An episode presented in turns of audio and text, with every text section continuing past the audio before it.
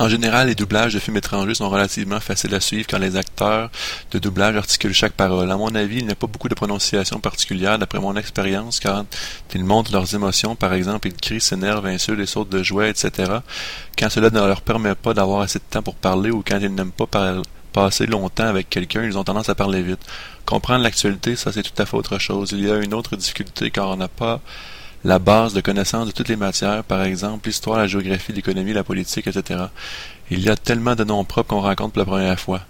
Dans le domaine de l'actualité, on ne sait jamais ce qui se passera. Dès qu'un événement est prévu arrive dans une ville, on entend beaucoup de mots rares. Bien qu'on saisisse chaque mot que les présentateurs articulent, on ne comprend pas parfaitement les détails.